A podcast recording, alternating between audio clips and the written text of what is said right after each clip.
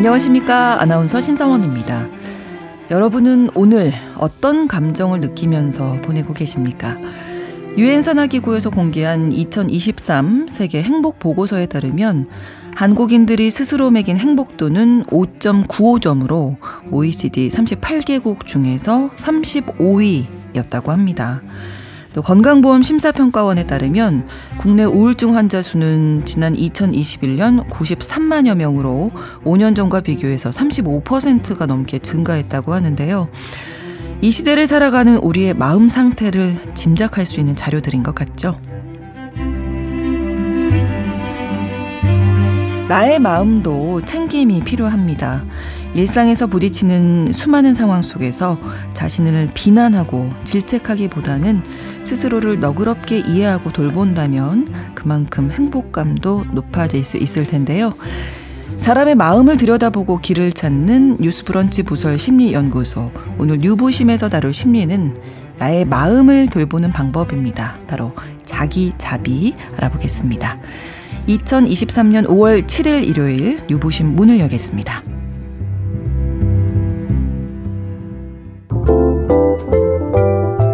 나를 지키는 마음 수업.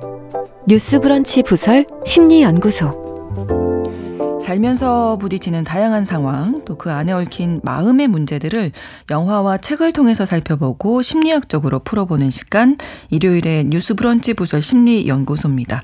오늘도 세 분과 함께 하는데요. 먼저 책으로 마음을 읽어주는 남정미 서평가님 나오셨어요. 안녕하세요. 안녕하세요. 남정미입니다. 또 영화 속 인물의 심리를 들려주시죠. 김준현 작가님, 어서오세요. 네, 안녕하세요. 네, 네 심리 전문가이시죠. 서울 디지털대 상담 심리학부 이지영 교수님 나오셨습니다. 어서오세요. 안녕하세요. 안녕하세요. 자, 자기 자비가 오늘 주제라고 말씀드렸는데 우리가 뭐 종교적으로 얘기할 때 하는 그 자비가 맞는 건가요, 교수님? 네, 우리가 알고 있는 자비가 맞습니다. 네. 어, 불교에서 유래된 개념인데요. 우리가 네. 보통 이제 자비라고 하면 그 사람을 가엽게 여기고 음. 그리고 그 사람이 느끼는 그 고통을 이해하고 돕고자 하는 마음을 말하거든요. 네. 그런데 우리가 남에 대해서는 자비로워야 한다, 또 자비를 음. 베푼다 음. 이런 생각을 많이 하지만 네. 자기 자신에 대해서는 어, 그런 생각을 별로 안 하는 경우들도 많은 것 같아요. 그렇죠. 그래서 자신에게 행하는 자비가 바로 자기 자비입니다. 음. 요새 굉장히 중요하게 떠오르는 개념인데요. 네. 사실 제일 먼저 자비의 대상으로 삼아야 할 사람은 자기 자신이잖아요. 음. 우리 그러잖아요. 자신에게 자비로운 사람이 다른 사람에게도 진심으로 자비로울 수 있거든요. 머릿속으로 그렇죠. 막 이래야 되는 저래야 어. 된다 해서 억지로 끄집어서 자비로운 게 아니라 정말 진심으로 자비로울 수 있으니까요. 네. 우리가 뭐 자존감 얘기도 요즘에 참 많이 하게 되는 것 같은데 그거 좀 다른 심리인 거죠. 네. 자존감하고는. 네. 비슷하면서도 다른데요. 네. 어, 우리가 방송에서 앞서서 자존감에 대해서 몇 번 얘기를 했는데 네. 자존감은 자신을 존중하고 소중하게 생각하는 태도를 말해요. 음. 그래서 자존감과 자비 자, 자기 자비 모두 자기 자신에 대해서 긍정적인 태도를 갖는 것은 같아요. 네. 즉 자신에 대해서 생각하는 바 자기 개념 나를 내가 어떻게 생각하느냐가 긍정적인 거죠. 아. 근데 어디에서 차이가 나냐면요. 그 자기 개념을 보호하기 위한 방법이 달라요. 아. 그러니까 우리가 평소에는 괜찮은데 네. 뭔가 이렇게 부정적인 사건이 힘든 사건이 음. 일어났을 때 우리가 요동치잖아요. 그렇죠. 그죠. 네. 어, 그거 경험했을 때 자신을 어떻게 보호하고 회복하느냐 그 음. 그 방법이 다른 거예요. 아. 자존감은요. 네. 나에 대해서 긍정적인 태도를 계속 유지하기 위해서 다양한 방법을 동원을 해요. 음. 그 방법 안에서는 나의 장점을 높이 평가하고 네. 또 단점들에 대해서는 방어적으로 낮게 평가하거나 몰라 몰라 안 봐? 뭐 이럴 수도 있는 거고요. 네. 또 자존감에 도움이 될 만한 정보를 선택적으로 요 정보 그래 누가 나 음. 칭찬했어. 아, 난 정말 괜찮은 사람이야. 네, 네. 뭐 이렇게 방어적으로 여러 가지 방법을 어, 동원하다 보니까 때로는 왜곡을 통해서 실제와 달리 그 왜곡을 음. 통해서도 자존감을 높게 만들 수가 있어요. 네. 근데 자기 자비는요.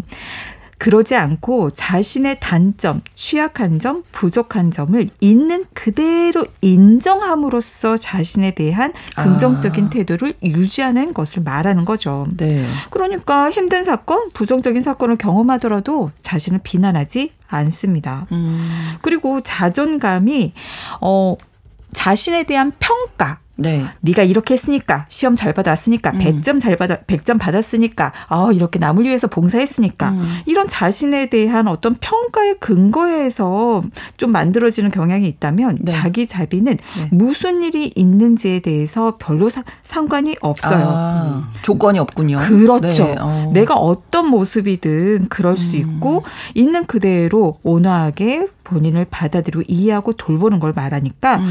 외적으로 어떤 상황, 시험 점수, 그다음 내가 봉사했느냐, 음. 뭐 이런 여러 가지 성취 이런 거에 영향을 받지 않을 수가 있는 거죠. 네. 그래서 자기 자비가 높은 사람들 또한 자존감이 높지만 자존감이 높은 사람들이 자기 자비가 모두 높다고 볼 수는 없는 거죠. 그렇겠네요. 네, 네. 자, 오늘 자기 자비에 대해서 알아볼 텐데 어, 두 분이 가져오신 작품 먼저 만나보겠습니다. 먼저 김준 영 작가님. 네, 영화는 미국의 작가 엘리자베스 길버트의 실화 에세이를 바탕으로 만든 영화입니다. 제목 얘기하면 다 아실 거예요. 음. 먹고 기도하고 아. 사랑하라. 2010년에 개봉을 했는데 네. 책 자체가 워낙 흥행작인데다가 음. 줄리아 로버츠가 주연을 해서 더 화제가 됐었죠. 그렇죠. 네, 겉으로는 완벽해 보이는 자신의 삶에 공허감과 회의감을 느낀 주인공 리즈가 기존의 삶을 완전히 떠나서 이탈리아 인도, 발리를 돌면서 음. 오롯이 자신을 용서하고 인정하고 삶의 균형을 찾아가는 과정을 담고 있습니다. 네. 자, 남정미 서평가님. 네, 오늘은 장혜진 작가의 하루도 사랑하지 않은 날이 없었다. 아. 읽어보겠습니다. 예, 제목부터가 자기 자비가 들어가 있는 담뿍 들어가 있지요. 네네. 예.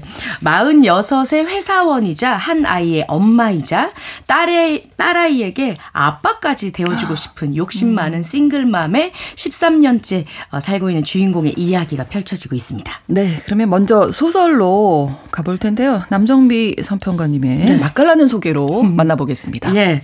인간은 어린이에서 성인으로 성장하면서 학교를 다니고 또 사랑하는 사람을 만나고 결혼을 하고 생업 유지를 위해 직장 생활을 하면서 인간관계를 형성해 나갑니다. 육아를 하며 또다시 성장하게 되죠. 누구나 이렇게 평범하게 살고 또 이런 보편적인 일상이 다른 방향으로 노선 변경을 할 것이라고는 생각을 하지 않습니다. 네. 오늘 책의 주인공은 이렇다 할 다이내믹한 사건이 없이 흘러가는 대로 노선이 변경되기 시작합니다. 아, 음. 여성의 예로 들자면 뭐 네. 이혼녀가 된다거나 네. 배우자 없이 혼자 아이를 키우게 된다거나 셀 수도 없을 만큼 이직을 경험한다거나 음. 두 번이나 불치병에 걸린다거나 하는 일들 음. 계획표에 없잖아요. 그렇죠. 자신에게 절대 일어나지 않으리라 생각했었던 일어나지 않길 바랐었던 일들이 음. 자신의 선택들로 일어나게 됩니다. 왜 그런 선택들을 했을까? 좀 더 행복하기 위해선 여태 나를 누르고 있었던 심연의 감정들과 마주해야 함을 느끼는데요. 어. 책 속에는 절대 보려 하지 않았었던 그 진실들, 또 꽁꽁 싸매 놓았었던 화려한 포장지로 포장해 놨었던 나의 슬픔과 외로움, 음.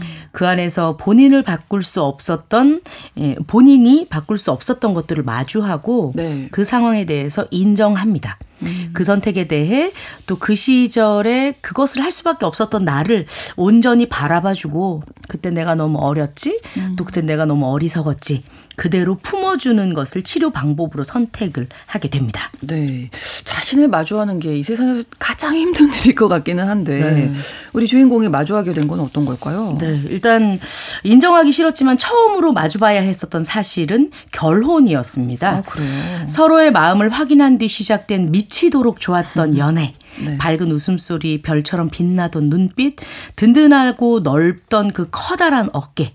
믿음직스럽던 연인과의 결혼이라는 어, 또 다른 삶의 연장선을 그어 나가기로 약속을 합니다. 음. 하지만 실제 해본 결혼은 그런 차원과는 좀 거리가 멀었습니다. 막상 그와 한 집에 살게 되니 어 일단 그렇게 멋지게만 보였던 사람이 왜 그렇게 못나 보이기 시작하는지요. 먹을 것에 집착하고 또 게임에 미쳐 있었었고 또 왜 그렇게 본가에는 자주 가자고 하던지. 네. 예. 어, 우리 엄마가, 아, 맞다, 우리 엄마가, 이번 주에 우리 엄마가, 엄마, 엄마, 엄마 할 때마다 그 모습은 내가 든든하게 믿었었던 그 사람이 아니라 바보 같아 보이기까지 합니다. 이런 사람 저도 알고 있거든요. 저자 이름에 한분더 붙여야 될까요? 예. 어, 깜짝 놀랐네요. 예. 결혼이 진짜 연애랑은 정말 많이 다르잖아요. 뭔가 네. 결혼은 현실이다라는 얘기 많이 하게 되는데 이걸 우리 주인공이 느껴가는 중이군요. 맞습니다. 그러던 중에 온몸이 나른하고 계속 졸리고 속이 메스꺼리는 평소와는 아. 다른 느낌이 불편해 옵니다. 내 안에 나 아닌 다른 우리 사랑의 음. 어, 증표인 존재가 인식되기 시작했고 알고 보니 임신을 했습니다. 네. 그런데 남편이요. 네. 애초에 딩크족이 목표였던 아, 사람이에요. 예. 그러면 이게 좀 아이를 음. 위해서 희생하거나 나의 인생을 희생하고 싶지 않아. 하고 싶은 것을 포기하지 않을 거야. 음. 라고 몇 번을 강조한 바 있었습니다. 그리고 임신을 확인했을 때 아, 가차 없이 슬픈 얘기를 합니다.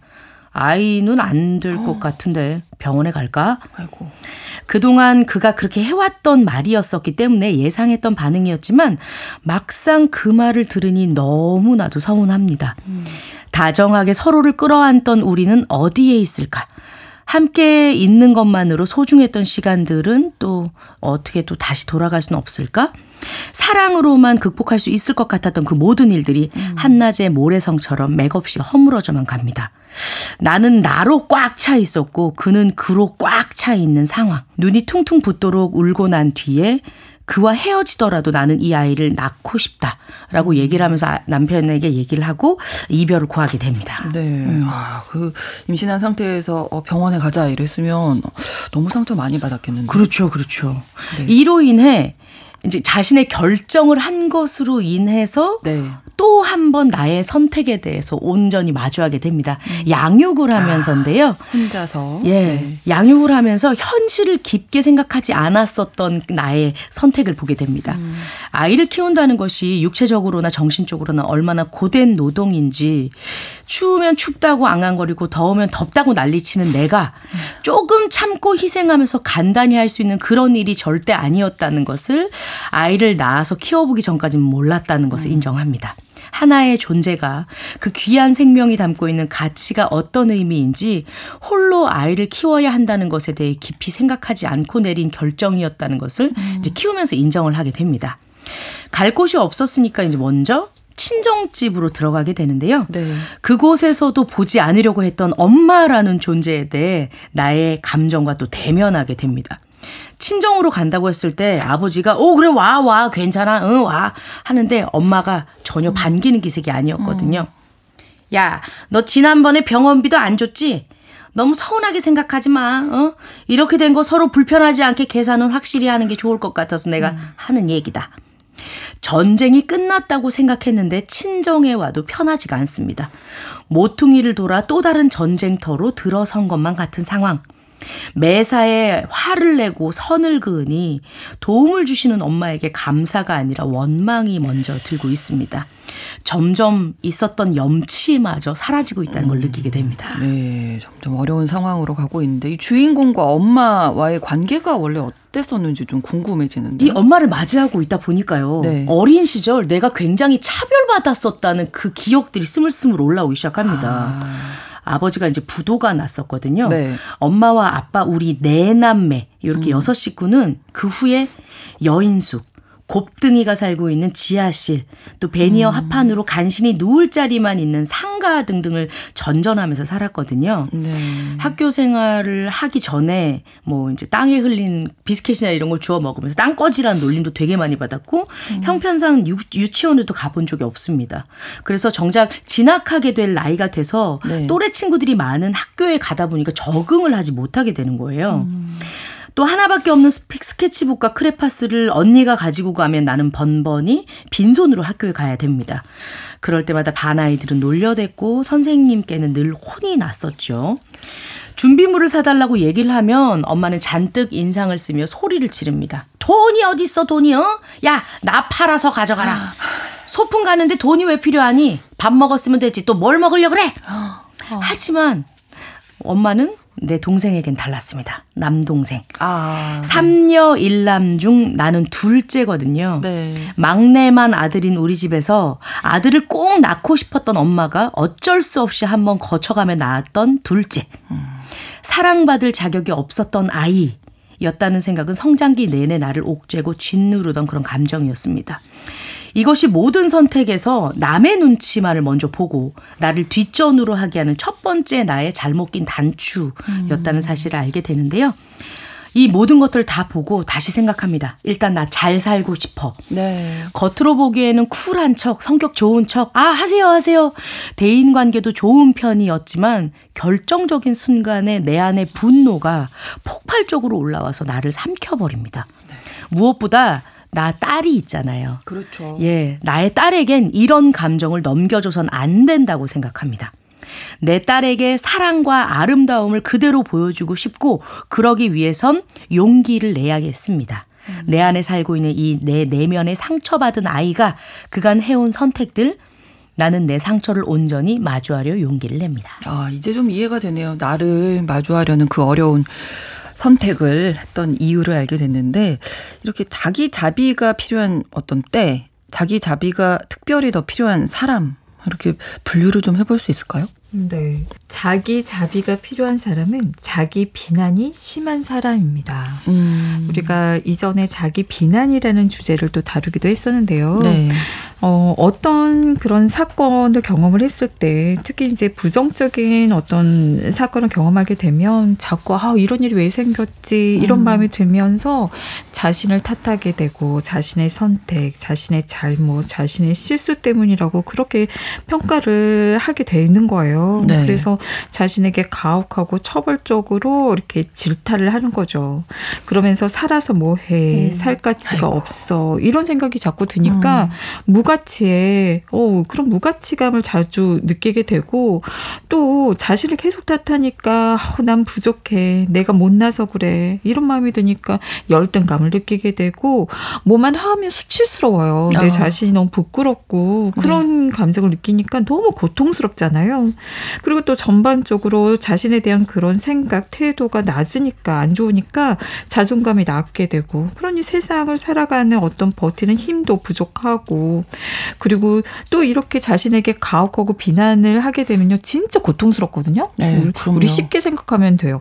누군가 나한테 그냥 지나가듯이 탓을 하거나 비난하잖아요. 그 사람은 그냥 무심코 한 말이지만 들은 음. 사람은요. 그거 몇 날 며칠 그럼요. 가슴에 이렇게 콱 꽂혀가지고 잠 못 자고 요. 어, 막 여러 가지 감정들이 올라요. 그런 몇 년이 지나도 생각날걸요? 맞아요. 갑자기? 맞아요. 네. 어, 근데 내가 나에게 그런 말을 진짜 수시로 한단 말이에요. 음. 하루에도 여러 번. 그러니 얼마나 내가 무섭겠어요. 음. 그리고 또 내가 그렇게 할까봐 너무 불안하니까 어, 또안 좋은 일이 일어나는 거 아니야? 그럼 또 나 이렇게 고통스러울 음. 텐데 이래서 불안하고 또 음. 우울하고 또 쓸모없는 나는 차라리 죽는 게 나아. 아이고. 너무 고통스러우니까 네. 그래서 자 해나 자살까지 가게 되는 거죠. 네. 그래서 여러분 이렇게 힘든 일을 겪을 때 가혹하게 자기 비난을 하는 것은 결국은 나를 죽이는 그런 음. 어 정말 태도예요. 그러지 말고 부족한 있는 그대로의 자신을 돌보고 온화하고 따뜻한 태도로 자기를 바라보고 대하는 그런 자기 자비가 바로 자기 음. 비난에 가장 필요한 치료법인 거죠. 네. 자, 다시 소설 하루도 사랑하지 않은 날이 없었다 들어가 보겠습니다. 이제 나를 내 상처를 마주하려고 했는데요. 좀 변화가 있었나요? 네. 먼저 그 시절 나를 어루만져 주고 나니 지금의 내가 왜 이런 선택들을 하였는지 제3자의 입장에서 바라보게 됩니다. 없던 존재 같았던 나를 인정받기 위해서는 무조건 잘해야 했고 음. 성과를 내야 했고 또 스스로 채찍질까지 했었던 나였습니다. 인정받지 못하면 나는 하찮은 존재라고 그렇게 길을 쓰고 나 자신을 괴롭혀 왔구나 하는 걸 알게 됩니다. 마주보고 나니 결혼 생활에서의 나의 과오도 이제 보이기 시작합니다. 음. 남편이 화해하자 이러면서 하루는 꽃다발을 사가지고 왔거든요. 네. 그랬을 때 됐다고 치우라고 이러면서 거실 한 구석 자리에 막 아무데나 던져놓고 처박아 놓고 이런 모습을 봤을 때 네. 남편이 그 꽃다발 을 보면서 막 울어요. 음. 음. 그러면서 너 가시 이렇게 나 있는 거 좀 걷어주면 안 되냐. 아. 난 너무 아프다 이런 얘기를 아. 합니다. 네. 나는 나에게 가시가 나 있는지 몰랐고 누군가 그곳으로 상처 입는다는 사실도 몰랐습니다. 음. 이 불화가 오직 그로 인한 것이라고 생각했고 좀 책임을 전가하고 싶었던 마음이 컸다는 것을 이제서야 발견하게 됩니다. 나를 진짜 아프게 했던 것은 그가 아니라 내 지독한 결핍이었음을 인정하게 된 음. 것인데요. 이젠 용서해야 할 대상도 용서받아야 할 대상도 없다는 것 또한 알게 됩니다. 음. 어, 엄마와의 화해도 하게 되는데요. 외할머니께서 갑작스런 병세 악화로 이제 가는 도중에 전화로 마지막 아. 끝 인사를 해야 할 시기가 됐어요. 네. 예, 그때 어, 나는 운전을 하고 엄마가 옆에서 이제 전화 통화를 하면서 음, 어머님이랑 인사 나누세요. 음. 음, 늙은 노모가 돌아가시기 직전 생을 마감하려는 엄마에게 네. 이제 우리 칠순인 엄마가 들썩거리면서 흐느끼면서 울면서 얘기합니다. 음. 엄마 나한테 왜 그랬어요? 왜 나를 그렇게 살게 했어요? 오빠를 위해서 학교도 포기하고 나 아무것도 못하게 돈 벌게 하고 내가 그렇게 살림 미천 벌었는데 사랑받지도 못했지요.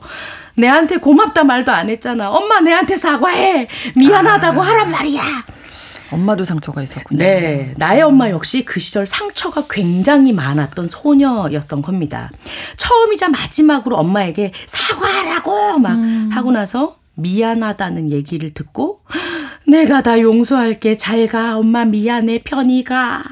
엄마는 그렇게 할머니를 보내드리는 어, 작업을 합니다. 이렇게 네. 이제 어, 그런 모습을 보면서 나의 마음도 애가 타게 나 탔던 마음이 이제 어, 음. 좀다 가라앉으면서 엄마에게 얘기를 하게 되죠. 네. 이젠 어, 우리 엄마가 나의 딸을 제일 많이 아끼고 사랑해 줍니다. 음. 티를 팍팍 내 주십니다. 아 음. 예.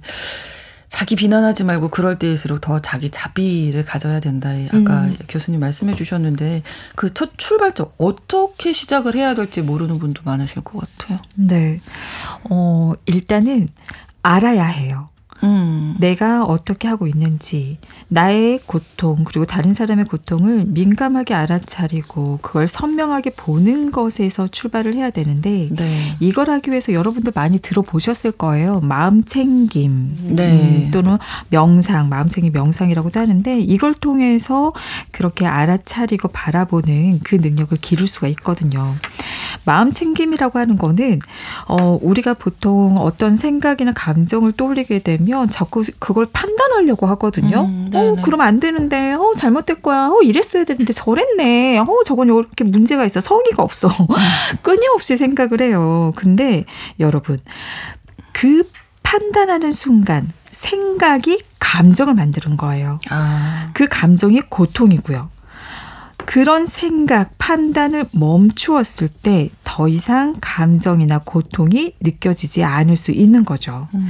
그래서 마음 챙김은요, 나에게 떠오르는 그런 고통스러운 생각들, 감정들을 막 누르려고 하거나 또 과장하지 않고 있는 그대로 판단하지 않으면서 바라보는 걸 말하는 거예요. 음.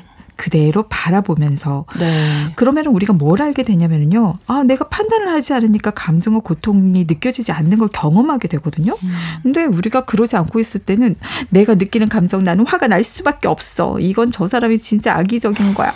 그러면서 정말 존재하는 그런 것 좀 생각을 하지만요. 음.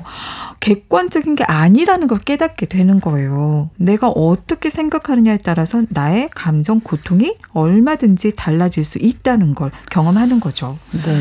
그러면서 이제 여러분들이 한번 평소에 5분에서 10분 정도라도 나만의 시간을 가져서 명상을 해보시면 좋을 것 같아요. 네. 명상을 할 때 편한 자세로 뭐 과부자를 틀어도 되고 그러지 않아도 되고 그렇게 편안하게 나의 호흡을 바라보면서 숨을 음. 들이마시고 내쉬고 이렇게 찬찬히 바라보 는 호흡 명상이나 또는 body scan이라고 해서 가만히 내 몸에 있는 신체 감각을 쫙 한번 천천히 음. 훑어보는 거예요. 네. 그래서 나를 어느 정도 거리를 두고 즉 휘둘리거나 매몰되지 않고 일정한 거리를 두고서 자기를 바라보는 습관을 길러보세요. 음. 그렇게 길러보면 이게 습관이 되다 보면요. 정말 중요한 것들이 순간순간 나에게 나타나게 돼요. 어. 바로 그게 그 떠오르는 이미지, 그 떠오르는 어떤 생각이 내가 수용하기 어려운 소화되지 않은 상처가 되는 겁니다. 네. 그것마저도 이런 명상과 함께 바라보는 훈련을 통해서 좀 더 거리를 두면서 수용하는 그런 단계까지 갈 수 있게 되는 거죠. 네. 자, 다시 책으로 가보겠습니다. 네. 어, 제가 숨겼는데요. 사실 이 책은 장혜진 작가의 소설이 아니고 에세이입니다. 아, 예. 그렇군요. 네. 그러니까 쉽지 않은 고백들이 굉장히 어. 많이 나와요. 그리고 네. 여기에 이제 따님의 본명도 나오거든요. 아. 근데 여기 보면 사랑이 행복이 무엇인지 모르고 자랐고 폭행당하고 낙태하고 이혼하고 암에 걸린 얘기들이 나오는데 이게 본인을 드러내서 음. 한 얘기잖아요. 네. 나중에 딸에게 이 얘기를 해요. 엄마가 책을 썼는데 어. 여기에 이런 게 나와 괜찮겠어 이러면서 먼저 이제 음. 얘기를 합니다. 그랬더니 딸이 엄마 너무 순진했네 잘했어 이러면서 얘기를 해줘요. 아. 이러면서 또 다시 치유가 됩니다. 네. 어, 삶과 사랑에 대해서 말을 하고 싶었는데 음. 너무 힘들게 툭탁거리면서 쫓아왔었던 이 것이 나의 삶의 전부는 아니었다. 음. 발가벗고 보다 보니까 참그 시절을 살아오는 내내 나는 하루도 나를 사랑하지 않은 날이 없었다라고 음. 그렇게 얘기를 하고 있습니다. 책에서 작가 그런 얘기를 해요. 누구나 살아가다 보면 무더운 여름날과 같은 고통의 계절이 오기 마련이다. 그 시절이 있기까지 우린 하루도 사랑하지 않은 날이 없었으니 본인에게 부디 사랑을 자비를 베풀라라고 음. 말을 하고 있습니다. 장혜진 작가의 솔직한 에세이 하루도 사랑하지 않은 날이 없었다 함께 읽어봤습니다. 네. 또 많은 분들이 읽으시면 좀 치유를 받지 않으실까 싶은데 뭐 우리나라 OECD 뭐 국가 중에서 자살률 1위라고 하잖아요. 네. 좀 자기 자비가 정말 필요한 때가 아닌가 싶네요. 네. 네. 여러분들이 고통스럽다면 받아들이지 못하기 때문인 거거든요. 음. 그러면 안 되는데 이래야 되는데 그래서 그렇게 받아들이지 못했을 때 그 고통이 굉장히 크잖아요. 그럴 때 한번 괜찮다고 그럴 수 있다고 자기 자비를 통해서 마음을 편안하게 하는 것이 정말 우울이라든지 아니면 자기 비난으로 인한 여러 가지 병리적인 그런 증상들로부터 좀 더 우리를 보호할 수 있는 그런 길이란 거죠. 네, 꼭 기억해야겠습니다. 노래 한 곡 듣고 다시 이야기 나눌 텐데요. 패닉의 노래 달팽이 전해드리겠습니다. 마음의 근력을 키웁니다. 뉴스브런치 부설 심리연구소 뉴스브런치 부설 심리연구소 뉴부심 오늘 자기 자비에 대한 이야기 나누고 있는데요. 이게 또 잘못하다 보면 자기 연민에 빠지지 않을까 걱정도 되는데 이게 자기 자비와 자기 연민은 다른 거잖아요. 네, 비슷하면서 살짝 다른데요. 네. 자기 연민이라고 하면 그러니까 비슷해요. 자신의 어떤 실수 부족한 거를 용서하면서 안타까워하면서 따뜻하게 이렇게 돌봐주는 건데 네. 그렇다고 자기 자비가 자기 연민은 아니에요. 왜냐하면 음. 자기 연민의 특징은 뭐냐면 굉장히 자기 중심적인 감정이라는 거죠. 자신의 문제에 빠져 있는 상태를 말해요. 네. 그러니까 자기 자비는 일정한 거리를 두면서 나를 객관적으로 바라보려고 하는 거거든요. 네. 근데 어 연민에 빠진다고 했을 때는 그래 나는 정말 너무 불쌍해. 어 나만 이런 지극히 주관적인. 어, 나만 이런 힘, 아, 힘든 네. 고통 속에서 너희들은 아니잖냐. 아. 막 이, 이런 이제 빠져들어 있다 보니까 내 고통을 굉장히 크게 그리고 정말 사, 어, 사방 군데에 이, 이런 것들을 음. 퍼져서 이렇게 과장되게 지각을 하는 그런 점이 있는 거죠. 네. 근데 자기 자비는 그러지 않고 빠져 있지 않아요. 일정한 거리를 두고서 자기의 문제를 바라보면서 나뿐만 아니라 다른 사람들도 비슷하게 고통을 겪고 있다라는 어떤 보편적인 어떤 고통을 이해하고 받아들이는 거죠. 네. 내가 힘들긴 하지만 다른 사람도 힘들어. 음, 음, 그렇죠. 자, 그래서 이번에는 김준영 작가가 골라온 영화 먹고 기도하고 사랑하라인데 요 영화는 뭐 많이들 보셨을 것 같고 네. 너무나 좋아하는 분들도 많으시고 여성분들이 그렇죠. 특히나요. 맞아요. 네, 영화 속으로 좀 가볼까요? 발리 가신 분들 굉장히 많았었죠. 당시에. 맞아요. 네네. 사실 주인공 리즈는 저널리스트의 작가고 음. 안정적인 직장에 매력적인 남편의 뉴욕 맨해튼의 아파트까지 아유. 있는 누가 봐도 예. 멋진 괜찮은 조건에 진짜 음. 너무 행복하기만 할 것 같은 여성입니다. 하지만 그녀는 지금의 삶이 자신이 원하는 삶이 아니라는 생각 때문에 너무 괴로운 거예요. 네. 리즈가 얘기를 하거든요. 아침에 눈 뜨면 어떤지 알아? 열정, 희망, 감정 아무것도 안 느껴져. 제일 힘든 순간은 지나간 줄 알았는데 계속 이렇게 사는 건 죽음보다 잔인해. 이렇게 얘기를 할 정도예요. 그러던 어느 날 그녀가 취재차 발리에 가서 어떤 점쟁이를 만나게 되거든요. 네. 근데 그 점쟁이가 이렇게 얘기하는 거예요. 너의 운명에는 결혼이 두 번이고 너는 아. 모든 걸 다 잃는다. 그리고 발리에 와서 나를 만나고 다시 모든 걸 채울 거다. 이런 어. 얘기를 하는 거예요. 네. 그런데 그게 예언처럼. 네. 그 얘기를 들어서 더 의식한 그럴 수도 있어요. 그럴 수도 있어요. 네. 그래서 리즈는 그 점쟁이에게 들은 점괘처럼 네. 결혼 생활과 일상을 정리해야 되겠다는 생각을 하게 돼요. 어. 그리고 무턱대고 이탈리아로 떠납니다. 네. 사실 남편 입장에서는 영문도 모른 채 리즈에게 네, 황당하죠. 이혼을 통보 받았고 네. 버림받았다라는 생각밖에 안 드는 음. 거예요. 그래서 잡고 싶어 해요. 그런 아. 남편과 굉장히 어렵게 이혼을 하고 이혼 조정 기간에 또 자신이 쓴 그 대본으로 연기를 하는 연극 무대에 오른 배우 데이빗과 잠깐 사귀게 되거든요. 네. 그런데 그것 도 본인이 원했던 관계가 아니라는 음. 생각이 든 거죠. 그러니까 내가 지금 여기서 얻을 수 있는 거는 내가 원하는 게 없구나라는 생각 때문에 네.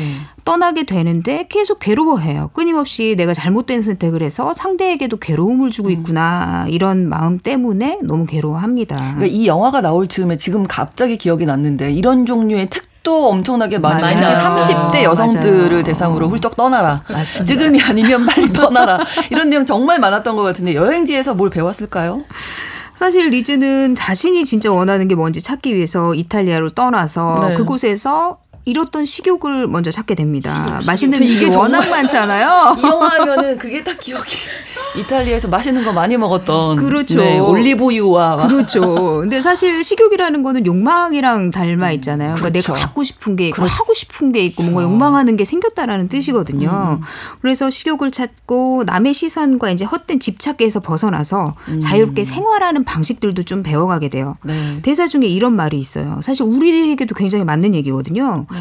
이탈리아인들이 이 얘기를 하거든요. 미국인들은 즐기는 것도 광고에서 나오거나 누가 알려줘야지 하고 아. 매일매일 일만 하고 아. 주말엔 지쳐서 집에만 있는다. 어, 그러네요, 진짜. 그렇죠. 그러니까 네. 리즈도 생각하는 한국인들도 거예요. 맞아요. 맞는 얘기네요. 맞아요. 그러니까 자유롭게 본인의 의지로 뭐 음. 뭐 일하다가도 중간에 잠깐 아내와 즐거운 음. 시간을 보낼 수도 있고 네, 네, 다양한 네. 것들이 가능한데 음. 그런 생각을 못 한다는 거죠. 그러니까 음. 리즈도 누가 시키고 알려줘서가 아니라 내 스스로 마음의 여유를 찾고 삶을 즐기는 방법을 이탈리아식으로는 달콤한 게으름이라고 표현을 하거든요. 그런 방법을 배웁니다. 음. 그리고 이탈리아 남부에서 또 맛있는 피자를 먹으러 갔는데 네. 리즈와 또 친구 소피도 북유럽에서 왔거든요. 아. 소피가 살이 쪄서 힘들어서 나 피자 못 먹겠다 이렇게 얘기를 하니까 리즈가 얘기를 하는 거예요. 뱃살이 중요한 게 아니야.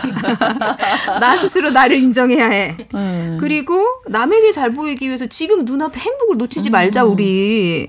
정말 네, 그러, 그쵸. 음. 네, 그러면서 어, 내가 내 몸이 변하고 내 생활이 변하고 또 남에게 보이게 내가 취해지는 거에 대해서 음. 두려워하지 말자라는 음. 생각을 갖게 돼요. 그리고 잠깐 동거했던 그 데이빗에게도 우리의 상황을 알리고 관계를 정리해야 되겠다는 결심을 하게 되거든요. 그래서 이메일을 써요. 음. 우리 변화가 무서워서 억지로 현상 유지하는 짓은 하지 말자. 아. 차라리 무너지고 말지 무너지면 다시 세울 수 있으니까 이렇게 해서 오. 자기의 마음을 다독입니다. 어떻게 보면 큰 깨달음이긴 한데 자기 자비를 할 수 있는 좀 구체적인 방법 어떤 게 있을까요? 일단 점쟁이를 만나요. 시작이긴 했어요. 여기서 보니까. 네, 그래야 될까요, 교수님? 네. 어, 자기 자비가 네. 세 가지 요소를 이제 생각해 볼 수 있는데요. 하나는 네. 마음 챙김. 그러니까 음. 판단하지 않고 바라보는 거. 아, 네. 두 번째가 자기 친절. 나에게 친절하지 친절하는 게 쉽지 않아요. 네. 어, 왜 그렇게 나에겐 가혹한지. 네. 그리고 세 번째가 인간의 보편성. 나만이 아니라 우리 모두 힘들어. 음. 그래서 첫 번째 이제 마음 챙김은 아까 여러 가지 뭐 호흡 명상이나 body scan 뭐 이런 거 방법들을 알려드렸는데요. 내가 어 고통을 이렇게 그 느끼고 있을 때 먼저 비난하고 있다라는 걸 알아차리는 게 필요해요. 아, 음. 내가 나를 이렇게 비난하고 있구나. 아, 안 좋은 생각을 계속하고 있구나. 그럴 때 우리가 멈출 수가 있는 거거든요. 네. 그리고 자기 친절. 어, 정말 저도 어릴 때 기억나는 게 대학생 때 이제 상담하다가 상담생님이 상담 받을 때 음. 대학생 아, 때 어, 상담 대학 상담센터에서 받을 때 선생님이 어느 날 그러는 거예요. 저보고 너는 너에게 너무 가혹하다. 어. 근데 그 얘기가 굉장히 비수처럼 저한테 꽂혔어요. 어. 생각해보니까 진짜 저는 저에게 가혹했던 것 같아요. 다른 분들한테는 잘하시잖아요. 으, 그쵸. 아, 예. 으, 그럴 수밖에 없죠. 어, 우리 사회성이 있으니까. 그렇죠. 네. 어. 아. 그런, 그런데 진짜 이렇게 친절하기 쉽지 않아요. 그래서 음. 자신에게 의도적으로 네, 네, 네. 따뜻하게 네. 대하는 음. 훈련을 우리 함께 시작해 봤으면 좋겠어요. 이게 잘 안 된다. 나한테는 너무 매섭다. 그러면요, 한번 나를 한없이 받아들여주고 사랑해주는 사람이 있을 거 아니에요. 네. 없더라도 한번 없다면 신앙. 어, 저는 그 신앙도 굉장히 도움이 되더라고요. 아, 어. 그렇죠. 어, 네. 그런 신을 떠올리면서 지금 내가 고통스러워하고 있는 모습을 본다면 어떤 눈빛, 어떤 이야기를 할지를 한번 떠올려 보면서 내가 음. 나를 그렇게 대하는 태도로 바꿔보는 거예요. 음. 그리고 또 하나의 방법은 여러분은 이렇게 방석이나 의자 같은 거 두시면서 한번 한쪽에는 나를 비난하는 그런 나의 마음 입장에서 음. 이야기를 한번 해보세요. 내 음. 마음을. 그리고 다른 쪽에서는 나를 이해하려고 하는 그 입장에서도 마음을 표현하면서 이 번갈아 가면서 대화를 나눠보는 거예요. 오. 마치 악마와 천사처럼 아, 어, 나를 비난하는 가혹한 나의 음. 마음과 나를 이해하고자 하는 지켜주고자 하는 마음을 왔다 갔다 하다 보면요. 희한하게 점차 나를 비난했던 그 울분 그 가혹한 마음들이 잦아들어요. 그게 음. 아무래도 이제 입 밖으로 꺼내어지니까 어느 정도 표현되어 해소되는 거죠. 아. 그러면서 점 점차 나를 이해하고 나를 돌봐주고자 하는 마음이 우세해져 갑니다. 아. 그리고 마지막으로 인간 보편성을 어떻게 증가시킬 수 있느냐. 그러니까, 어, 나만 힘들어. 이게 아니라, 나와 남이 다르지 않다라는 걸 느낄 수 있는 방법은 어떤 방법이 있냐면 음. 주변에 어느 정도 신뢰하고 있는 사람이 있잖아요. 그 사람과 내 힘든 감정, 생각, 나의 어떤 경험을 나눠 보세요. 음. 그러면 그 사람도 어, 비슷한 경험이 있거든요. 그렇죠. 반드시 있어요. 그래서 음. 우리가 이제 집단 상담할 때 가장 효과가 있는 게 아. 여러 사람들이 함께 있다 보면요. 다들 나만 그렇게 힘든 줄 알았는데 맞아요. 다 힘들고 나보다 더 심한 그런 고통 속에 있는 사람들, 경험한 음. 사람들도 굉장히 많거든요. 음, 그러면서 내 고통이 좀 더 이렇게 완화가 되게 네, 느껴져요. 네, 우리 네. 모두 함께 힘들어 하는구나. 음. 그러면서 이렇게 받아들일 마음이 생기는 거죠. 그렇죠. 그리고 한번 이런 자비로운 마음을 가지면서 나에게 편지를 써보세요. 나에게 쓰는 편지. 나에게 쓰는 아. 편지. 네. 의도적으로 네. 나에게 친절한 태도로요. 음. 아. 이게 또 굉장히 아, 비난하는 편지면 안 돼. 안 되죠. 의도적으로. 네. 아, 예. 남에게 친절하듯이. 아, 잘하고 있어. 어, 잘하고 있어요. 이렇게. 그죠. 아. 의도적으로라도 나에게 좀 따뜻하게 대해주자, 친절하자 이런 말씀 해주셨는데 자 영화로 다시 가봅니다. 리즈 두 번째 여행지가 인도였던 거예요. 네 맞습니다. 네. 사실 그 말씀하신 것 중에 이제 자기 친절의 단계인 것 같아요. 음. 나를 이해하고 돌봐주려는 것을 배우는. 네. 이제 리즈는 인도로 떠나서 전 남자친구 데이빗이 소개해준 명상 스승인 구루의 사원으로 가서 배움을 얻으려고 합니다. 네. 근데 어렵게 도착한 인도 사원에서 좀처럼 명상에 집중할 수가 없어요. 그러니까 지난 삶에 대한 아. 반성과 자기 번민으로 굉장히 괴로워하거든요. 사실 첫 남편도 자기가 상처를 줬다. 데이빗도 내가 상처를 줬다. 음. 나의 선택은 늘 잘못됐다. 이런 마음 때문에 힘들어해요. 그러던 차에 이제 그곳에서 다른 수행자인 리터 리 리처드와 툴시라는 봉사자를 또 만나게 되거든요. 네. 근데 사실 리처드도 과거 자기 모습과 리즈가 굉장히 닮은 거예요. 자기도 음. 자기 잘못되는 계속 자기를 학대하고 있었거든요. 음. 근데 리즈도 자기를 용서하지 못하고 고통스러워하는 모습 때문에 리즈를 다그치고 스스로 너를 먼저 용서하고 너를 사랑해야 된다는 거를 알 수 있게 그 방법을 음. 찾을 수 있게 이끌어 줍니다. 네. 그리고 리즈는 또 집에서 이제 정해준 정례 결혼을 앞두고 있는 툴 씨의 이야기를 듣고 내 결혼식이 어떻게 시작됐고 내 결혼 생활이 어땠는지도 차근차근 돌아보게 돼요. 음. 그러면서 스스로 나 먼저 나를 용서하기 그리고 모든 감정을 비워야 새로운 감정이 채워진다라는 음. 사실을 깨닫고 영원히 미워하는 감정도 영원히 그리워하는 감정도 사랑하는 감정도 없다. 그러니까 해볼 만큼 해보고 나면 어느 순간 감정이 다 소모되고 다시 시작하는 시점이 생긴다라는 걸 알게 됩니다. 네. 그리고 인도 여행을 이렇게 정리해요. 내 안에 신을 신을 발견하는 과정이었다. 어. 그리고 신은 완벽한 인간을 기대하지 않는다. 신은 내, 내 모습 그대로 내 안에 존재한다. 이렇게 어. 정리를 합니다. 그리고 발리로 떠나죠. 저는 이 멘트가 네. 굉장히 어. 정말 심하고 와닿더라고요. 네. 내 맞아요. 안에 신이 있다. 어, 네. 그리고 신은 완벽한 걸 원하지 않는다. 그러니까 네. 내 모습을 인정한다. 그러니까 우리도 그런 게 필요하다. 이런 맞아요. 정말 오늘 자기 자비와 관련된 딱 맞는 그런 대사가 아닌가 싶은데 이제 발리로 다시 가는 거잖아요. 결말 네, 결말은 사실 이제 다시 그 주술사 캐투를 찾아갑니다. 네. 리즈는 모든 걸 다시 찾아야죠. 그렇죠. 그래서 캐투에게 가르침을 얻어서 모든 걸 얻게 될 거라는 말처럼 가르침을 얻고자 해요. 그래서 음. 캐투가 아침에는 명상을 하고 낮에는 마음껏 즐긴 후에 다시 캐투를 만나러 와라 이렇게 얘기를 하니까 그대로 네. 이제 즐기면서 마을 동네 사람들과도 마음을 나누고 동네 사람들도 보살펴주고 이런 생활을 시작합니다. 그리고 우연히 사고로 만나게 된 보석 사업가 필리피와 또 아름다운 사랑도 시작하게 돼요. 네. 그런데 이제 필리프는 사실 같 같은 이혼의 상처를 안고 있는데 리즈를 만나면서 두렵지만 내가 다시 음. 새 삶을 리즈와 함께 시작해 보겠다라는 결심을 하지만 리즈는 이제 겨우 내가 삶의 균형을 되찾은 것 같은데 어, 네. 사랑을 하게 되면 또 내 삶의 균형을 잃고 내가 다시 또 내가 아닌 다른 뭐가 되지 않을까 음. 이런 마음 때문에 굉장히 혼란스러워하면서 네.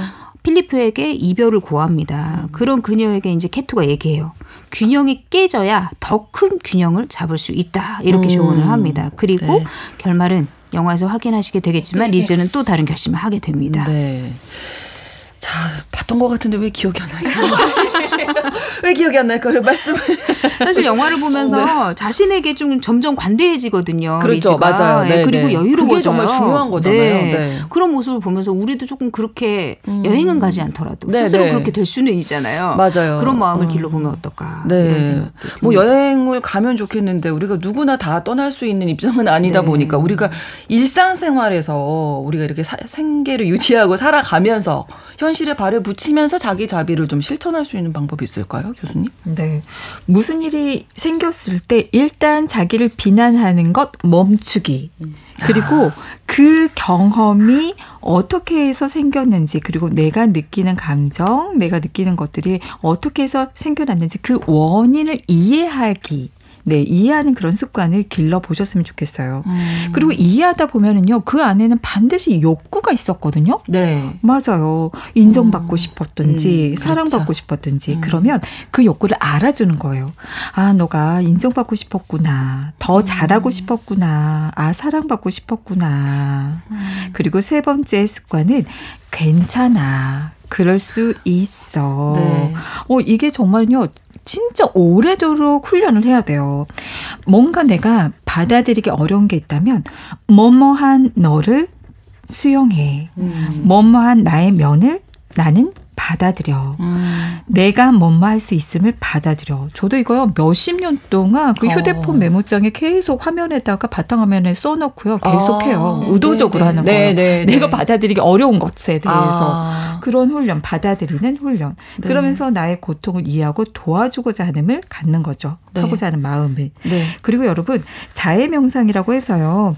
좀더 어, 나와 다른 사람의 행복 그리고 편안함, 건강을 바라는 그런 구절을 한번 써가지고 반복해서 되뇌어 보세요. 음. 의도적으로 네. 나는 음. 내가 행복했으면 좋겠어. 나는 음. 나와 함께하는 사람들이 행복했으면 좋겠어. 나는 나와 내 주변 사람들이 평안했으면 좋겠어. 건강하기를 바래. 어. 그리고 자비 명상이라고 해서요. 네. 나와 다른 사람의 고통에서 어, 벗어나기를 바라는 그런 또 구절을 하고 써 구절을 써가지고 계속 반복해서 되뇌어 보세요. 내가 또내 주변 사람이 고통에서 벗어나기를 바래. 내가 다른 사람의 사랑을 허용할 수 있기를 바래. 음. 이런 것들을 되뇌다 보면요 스며들어요. 아. 스며들어서 우리 마음 안에 자리를 잡는 거죠. 예, 우리가 뭐 웃고 싶을 때 웃고 싶지 않아도 그냥 일단 입꼬리로 올려보라 뭐 이런 얘기 많이 하잖아요. 음, 그러면 이제 좋은 마음이 생긴다. 괜찮아 그럴 수 있어 이렇게 할 수는 있는데 이게 또 너무 다 괜찮아 그럴 수 있어. 그러면 안 되는 거 아니에요? 사실 적절해야 되지 않을까? 어, 근데 들여다 보면요, 괜찮지 일어난 일에 대해서 네. 괜찮지 않은 건 사실 없어요. 음. 그러니까 아. 받아들이는 것과 문제를 해결하고자 노력하는 건 별개인 거죠. 아, 어, 그렇군요. 그렇죠. 그러면 자 아니 어제 바로 저희 아이한테 아 괜찮아 그럴 수 있어 했는데 갑자기 생각이 아, 괜찮지 않을 수도 있는데 그래서 막 설명을 막 했거든요. 아니 그러니까 이런 상황에서는 이렇게 해야 되고 근데 우리 스스로도 너무 괜찮다고만 하는 게 괜찮을지 과연 원인을 분석해서 음. 해결 방법을 찾는 과정은 별개이고요. 네. 그래도 일단 일어난 거에 대해서는 괜찮아. 받아들이는 게 자기 자비입니다. 음. 알겠습니다. 오늘 뉴스브런치 부설 심리연구소 자기 자비에 대해서 다뤄봤습니다. 주제와 관련해서 다른 작품 장혜진 작가의 에세이입니다. 하루도 사랑하지 않은 날이 없었다. 그리고 많은 분들이 좋아하셨던 영화 먹고 기도하고 사랑하라였습니다.